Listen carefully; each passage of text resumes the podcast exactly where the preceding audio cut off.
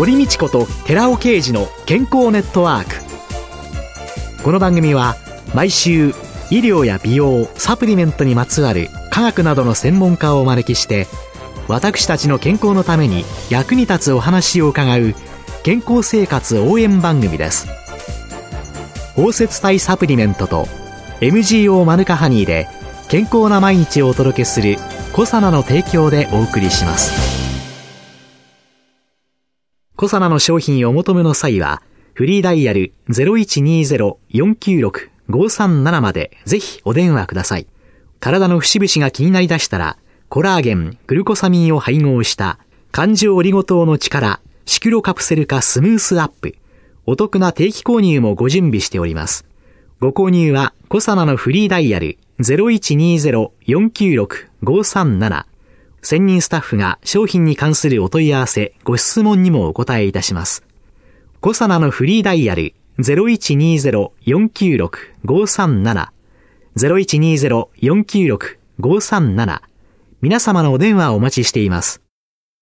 こんにちは、堀道子です。寺尾啓二です。今月はシクロデキストリン、アルファリポ酸、高級点に関する最新の研究成果とその応用について、小佐奈社長で神戸大学医学部客員教授の寺尾啓二さんとともにお送りいたします。先週のアルファシクロデキストリン。たったね、ブドウ糖が6個ね、輪っかになってるだけなんですけれども、はいはい、恐るべき作用ですよね。そうですね。これがダイエット用にとか、血糖値が上がるのを抑えたりとか、はい、そういうのに利用されているという現実があるわけですけれども、この多彩な作用っていうのは、はい、他には何か応用、えー、そうですね。あの、やっぱりダイエット商品とかそういうようなところには確かに使われてるんですけども、それ以外にも、先週の最後の方でお話ししました、1グラムのアルファシコデキストリンで9グラム油をキャッチしてしまうと。もう一度簡単に説明しますと、中性脂肪、トリグリセリドは3つの脂肪酸を持っているわけでして、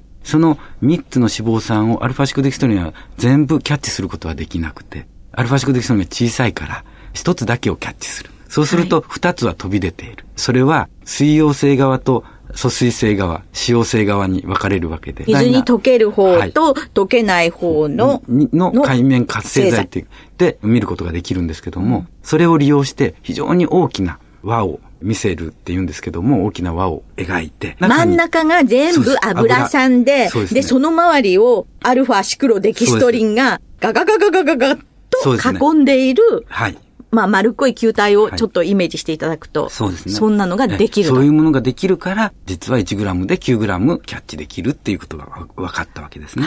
はい、応用範囲がぐっと広がったんですけども。目をつけたのはマヨネーズです。マヨネーズは卵のレシチンが乳化剤として効いて、マヨネーズが出来上がっています。でも、はい、これを卵を使わずして、ほぼ同じもの。通常、マヨネーズとは言えないんですけども、植物油を30%、残り70%を水を用意します。そこに1%の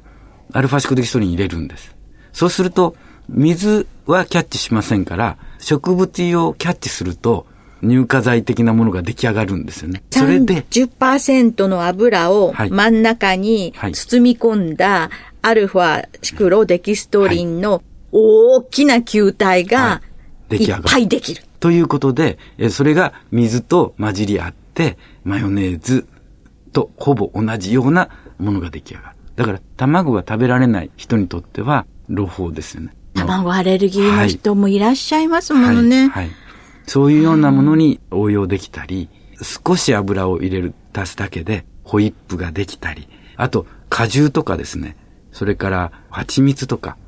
これと水とシクロデキストリン、それでやるとホイップとかムースができてしまうんですね。空気を抱き込んでる。アルファシクロデキストリンは空洞が小さいから、ガス状のものだったら何でも。で、その中に酸素も含まれてしまう。つまり空気も抱き込むことができて、ふんわりと仕上げることができる。っていうように、いろんな用途に今向かっている。ああ、あの、シクロデキストリンの中によく包摂する、包摂するっていうのは、何回もここで伺ってきたんですけど、はい、ここに気体、はい、ガス、はい、それが入っちゃうと、はい、ふんわりムースになる。そうです、そうです。で、なおかつ真ん中に油酸だの、いろんなものを含んでくれると、はい、舌触りととても良い。はい。そうすると、お菓子だとか、いろんなものにも。そうですね。いろんなものに今、用途展開されてます。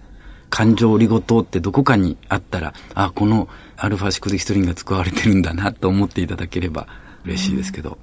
これからあの食品添加物って書いてあるところをですね、うん、感情オリゴ糖何？っていうのをね、はいはい、皆さんどうぞね、興味を持って見ていただきたいんですけれども、はいはい、そうするとそういうような商品というのも今後小佐奈さんとしても考えていか、はい、そうですね。これはもう食品加工業者さんとタイアップして、はい、やはりマヨネーズと言っても味をの付け方とか、いろんなところでは私ども全くわからないところがありますから、やっぱり食品加工業者さんの方が詳しい、うん、詳しいところと一緒に取り組んでいくっていう形で、うん、いろんな製品を出していきたいと思ってますけども。はい、で、一方で、あの、小佐奈さんはいろいろなサプリメントっていうのを出されてるわけですけれども、はい。はい、アルファリポ酸に関しても、サプリメントとして出されてるわけですけれども、このアルファリポ酸というのはどういう物質ですか、これはですね、もともと体の中で整合成されているものなんですけども、はい、目的は、はい、まあ60兆個の細胞があるって言いますけど、はい、そこにはミトコンドリアがありまして、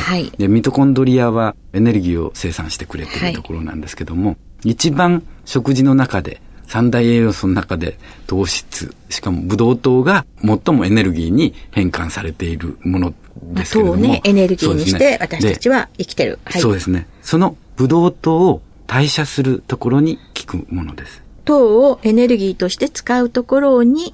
関係するのが、アルファリポ酸、はい、そうです。体の中にあるものにもかかわらず、糖を代謝するっていうメカニズムがはっきりとしたので、医薬品として開発されました。糖尿病の治療薬として、アルファリポ酸は知られているんです。はい、それ糖をどんどん代謝してエネルギー糖を代謝する。つまり、はい、高血糖の人、糖尿病の人にとっては、糖をいかに減らすかっていうところですから、はい、それをエネルギーに変換すべく、糖代謝する医薬品として認められたものなんです。うんその医薬品として使われてたんだけれども、今はこれは食品としても使える。はい。小佐奈さんが販売されているものには、はい、アルファリポ酸という前に、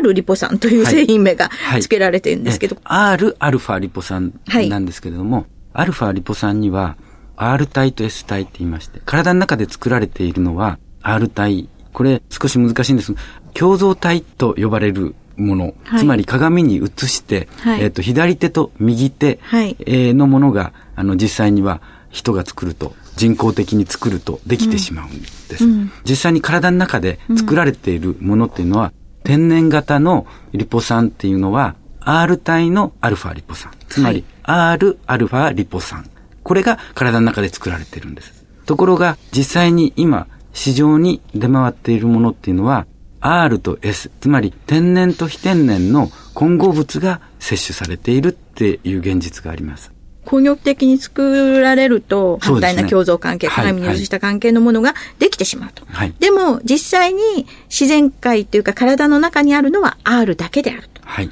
じゃあ、この R と S 体の働きっていうのは違うの、はい、?S 体が R 体と同じように糖代謝に効くかどうかっていう疑問はあるんですけども、はい、うんとこれまでの研究は、こういうその R 体と S 体50、50のものをラセミ体って言うんですけども、はい、つまり世の中で食べられているものっていうのはこのラセミ体、これで評価されてましたから、R 体が効いてるのか、実際には RS で効いてるのかよくわからず使ってた状態でした。ラセミ体で両方が半々あるのを、みんな使ってたから。はい、でもじゃあ、両方あれば効いてるんですよね。ただ、気をつけていかないといけないのが、本当に S 体は安全であるのかどうか。R 体が効くのは分かってますですね。S 体が効くかどうかは分かってなかった。っていうことで、うん、R 体と S 体をそれぞれ人で試すわけには残念ながらいかない。倫理上の問題。そうですね。で、はい、実際にやったのは、糖尿病モデルマウスを利用してるんですけども、はい、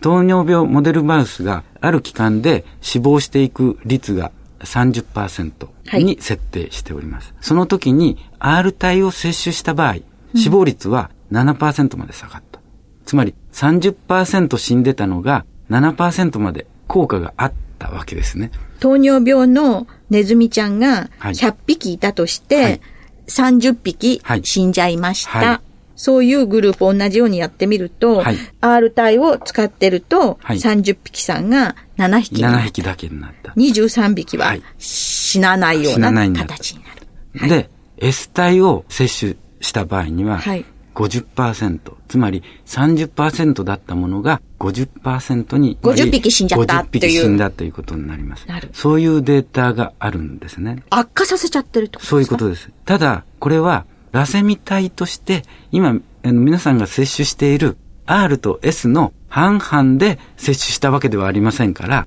S 体だけでこの問題が起こった。で、はいはいはい、その状態で本当にラセミ体はいいのか、S 体が問題なのか。っていうのはまだ解明されてないということになります。どっちにしても S 体はあんまり良くないね。良くないということですね。ですから私はやはり R 体を接種すべきだと思うんですけれども、うん、で、もう一つこれ厚労省も問題視していることがありまして、これ低血糖症になるケースがあるんです。リポ酸を摂取すると。ただこれはあの遺伝的に6、7%の人ですよね。そうですね。アジア系の人はこの問題があります。リポ酸を摂取すると非常にめまいがしたり大変な状態になる。これ今糖尿病の話と逆ですよね。高血糖じゃなくて低血糖ですよね。うん、でもこれどちらもインスリンが絡んでる話なんです。うんうん、で、実際にこのリポ酸を摂取することによってそれが起こったのは私は S 体が原因じゃないかと思ってるんです。ラセミ体のうちの S 体が原因ではないかと思ってる。なぜかというと、まず低血糖症のメカニズムですけども、これはインスリンに対して SH を持った化合物。リポ酸もそうですし、他にも医薬品であります。こういったものを摂取したとしたら、インスリンっていうのは、タンパクの2つの鎖が SS 結合で2箇所で結ばれている、そういうような形をしてるんですけども、ここを SS 結合を解列させてしまう。そうすると、2本の差だったのがブランブランの1本の差になってしまう。こうなった時に特殊な白血球と結びついて、これが特殊な白血球を持っているのが6%、8%, 8って言われる。くっついたら、これが抗原として見られる。そうすると、抗体を作り出してしまう。で、抗体が作られたら、そこにインスリンがくっついていくんですね。でもこれくっついてるけど、くっついたら離れたり、くっついた時にはインスリンが足りないと思うんですよね。はい、だからどんどんどんどんインスリンを作るわけです。どんどんどんどんインスリンを作って、うん、くっついてたやつも外れる。そうするとインスリンだらけになる。で、血糖値は下がると。これが原因なんですね。よく考えていただきたいんですけども、人の体で、肝臓で R 体のリポ酸が作られてますと。これ事実です。で、一方で、インスリンも体の中で作られてます。この二つ作られているものが、実際に悪い方向に持っていくとしたら、6%から8%の人は、生まれた時から危ない状態にあるってことになりませんか？ある時低血糖をボンボン起こす可能性がある。そうです。ただ、私はここまでのことはできて、インスリンと R 体はこのようにくっつくとか、S 体はこのようにくっつくっていうところは見えますけども、問題はこれまでリポ酸で起こした症状、これ、えー、ラセミ体が使われてました。これに対して、R 体だったら安全だから摂取してください。S 体も摂取してみたら S 体が問題でしょっていうような検討ってできませんですよね。これはまだね、人体で試すわけにはにはいかないないですもんね。ですから、つまり低血糖であろうと高血糖であろうと、インスリンが絡んでる。高血糖の場合もインスリンが絡んで、同じ反応が起こる。だから、インスリンが出にくくなるのが糖尿病ですから、うん、こちらも実はくっつくところが原因。うん、ということで、高血糖も低血糖も、糖尿病も低血糖症も、いずれも私は一方が問題ではないかと思ってるんです。R 体にすべきでないかって思うんです。で、一つ大きな R 体の問題っていうのが非常に不安定だということです。体の中に入ればもう安定でいられるんです。はい、ラセミになると二つが一緒になって安定化するのかどうかわかりませんけど、うん、ラセミ体の方が R 体よりも安定なんです。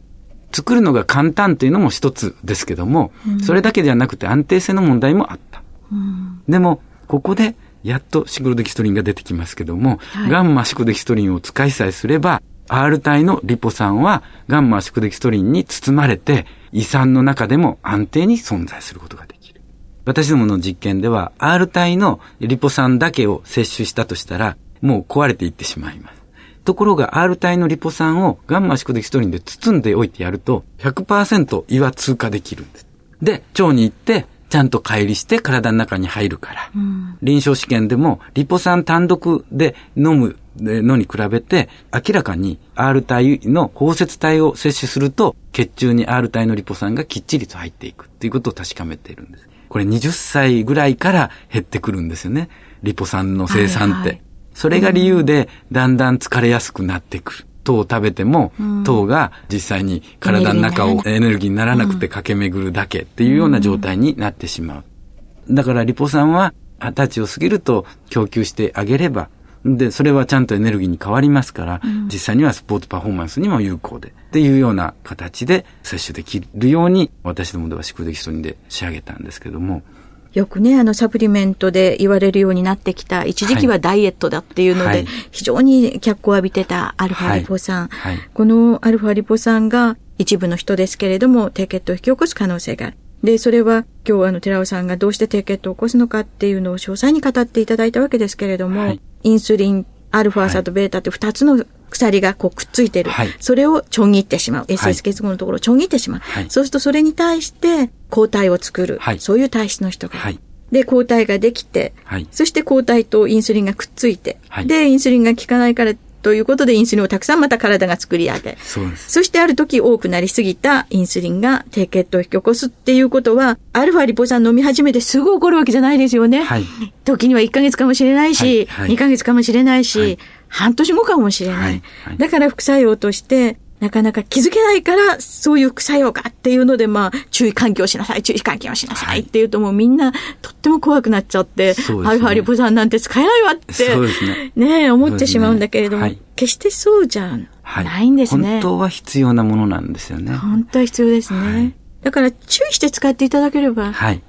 まだまだね、データとしては、人でのデータっていうのがないので何とも言えないんだけれども、R 体の方が、多分そういうのに対して。もともと体の中で作られているものですし、はい、天然体のものを摂取すべきではないかと私は思ってるんですけど、うん、はい。いろいろな研究がサプリメントの一粒に込められる、はい、そういう企業のものを選ぶ。はい、ただ入っているところを選ぶかっていう、ね、これが賢い消費者かどうかということになっていくんでしょうかね。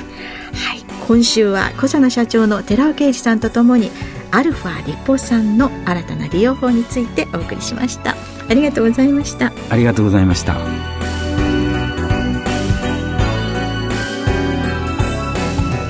ここでコサナから番組お聞きの皆様へプレゼントのお知らせです。漢字折りごとで包み込むことによって熱や酸化による影響を受けにくくして体内への吸収力を高めたコサナのナノサポートアルファリポ酸高級店を番組お聞きの10名様にプレゼントします。プレゼントをご希望の方は、番組サイトの応募フォームからお申し込みください。当選者は2月3日の放送終了後に番組サイト上で発表します。コサナのナノサポートアルファリポ酸高級店プレゼントのお知らせでした。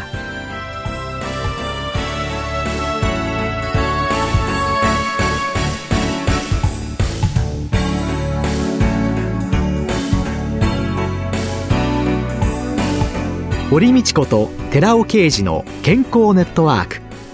この番組は包摂体サプリメントと MGO マヌカハニーで健康な毎日をお届けする「コサナの提供」でお送りしました。